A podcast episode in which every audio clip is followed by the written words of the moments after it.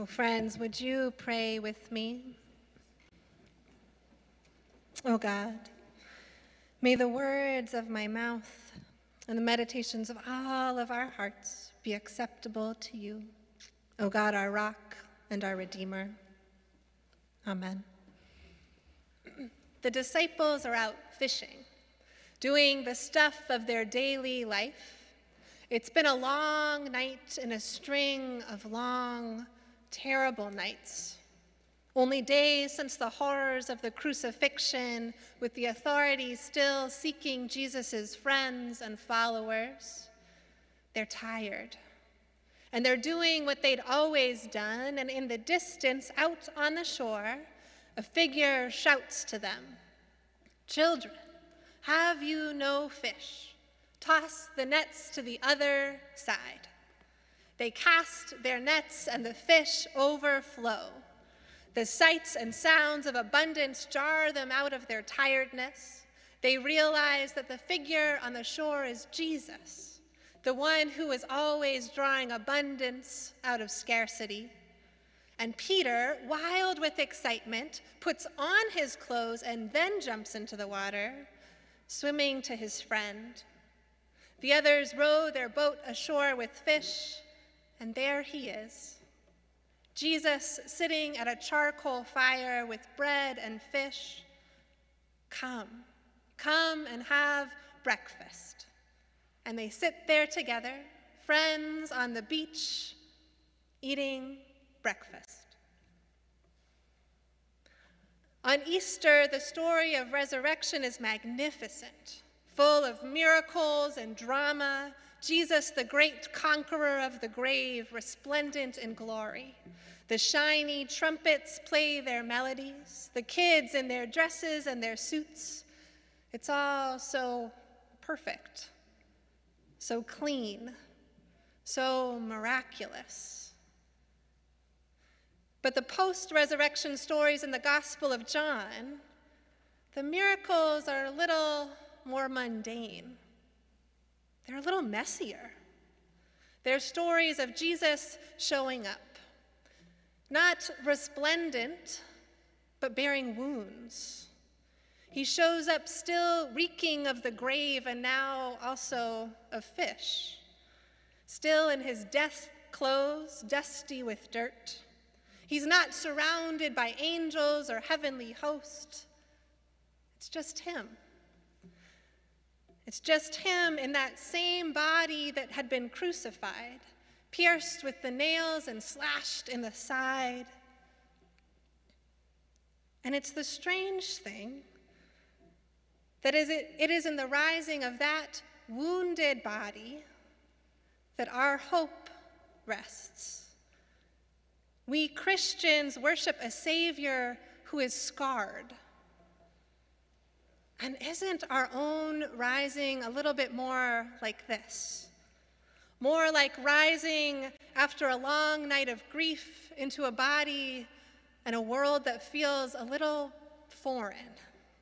More like rising in the midst of postpartum depression into a body that is so deeply tired more like rising into a body that bears the wounds and the scar stories of every terrible day through which we have lived.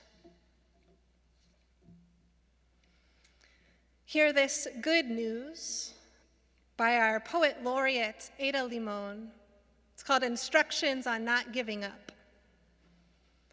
More than the fuchsia funnels breaking out of the crab apple tree, more than the neighbor's almost obscene display of cherry limbs shoving their cotton candy blossoms to the slate sky of spring rains. It's the greening of the trees that really gets me.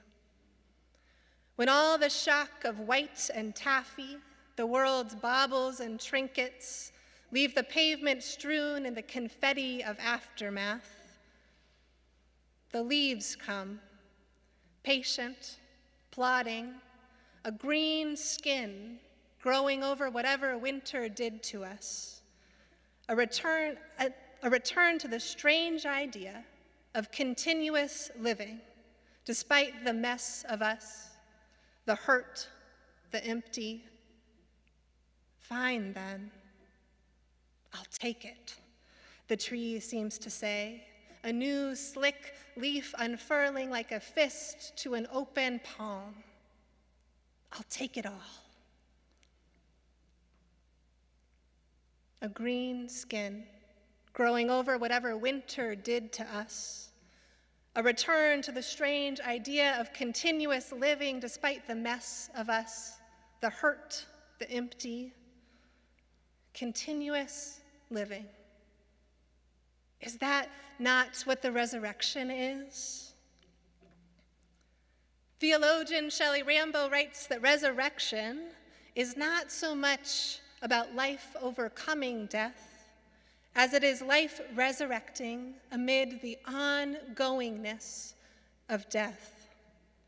Jesus' wounds tell us that resurrection didn't undo the terror of the crucifixion, but rather proclaims that God's love rises precisely in the midst of terror, less like a perfect Easter lily and more like a scrappy dandelion growing through the concrete.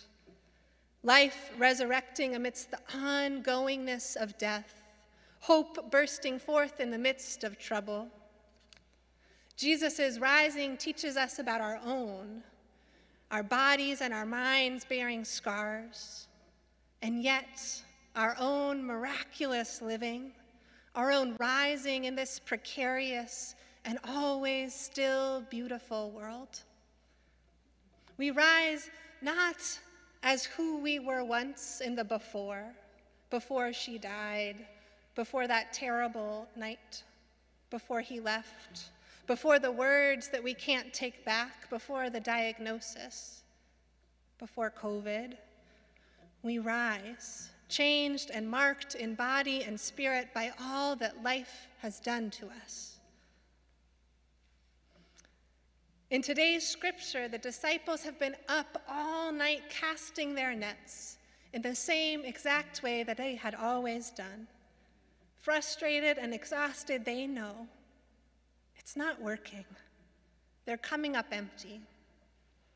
And it's Jesus who calls to them, and he tells them to cast their nets to the other side. The other side. It's almost as if he's recommissioning them, echoing back to when he called them to be fishers of people. Now he's calling them again after all the terror that has befallen them He's asking them to stay faithful to the call, though it looks different than it used to, though it looks different than they thought it would. Often, in reflecting in the past several years, I hear this wistful yearning to go back. Maybe you've heard it too. To go back to 2019, or heck, we'll even take February 2020, but to go back back before the millions had died, back before vaccines and vectors into, entered into the everyday lexicon, back before masks and social distancing, back before home, back before online church. To go back. Because we wish it hadn't happened, and so we want to go back. But hear this Jesus' resurrection was not a going back, it was a going on. We can't go back. We've been transformed as individuals and as a community. We are not the same. The world is not the same. And there is healing and new life and abundance yet to be found if only we'd cast our nets to the other side. If only we'd pay heed to all that we'd learned of fragility and disease, of racism's poison and our planet's limits, of just how much a collective failure could cost. If only, if only we'd care for our wounds with tenderness, to be honest about just how hard it's been, how in need of rest and care we all are. If only we'd offer each other that same tenderness and rest and care. If only we would follow God's call to go on living as a wounded and a risen people, recommissioned as disciples at the lake shore, going on to dream about what we can yet still be. We rise. We don't go back. We go on into the strange idea of continuous living despite the mess of us, the hurt, the empty. Knowing the fragility of life, we cling to the beauty of it.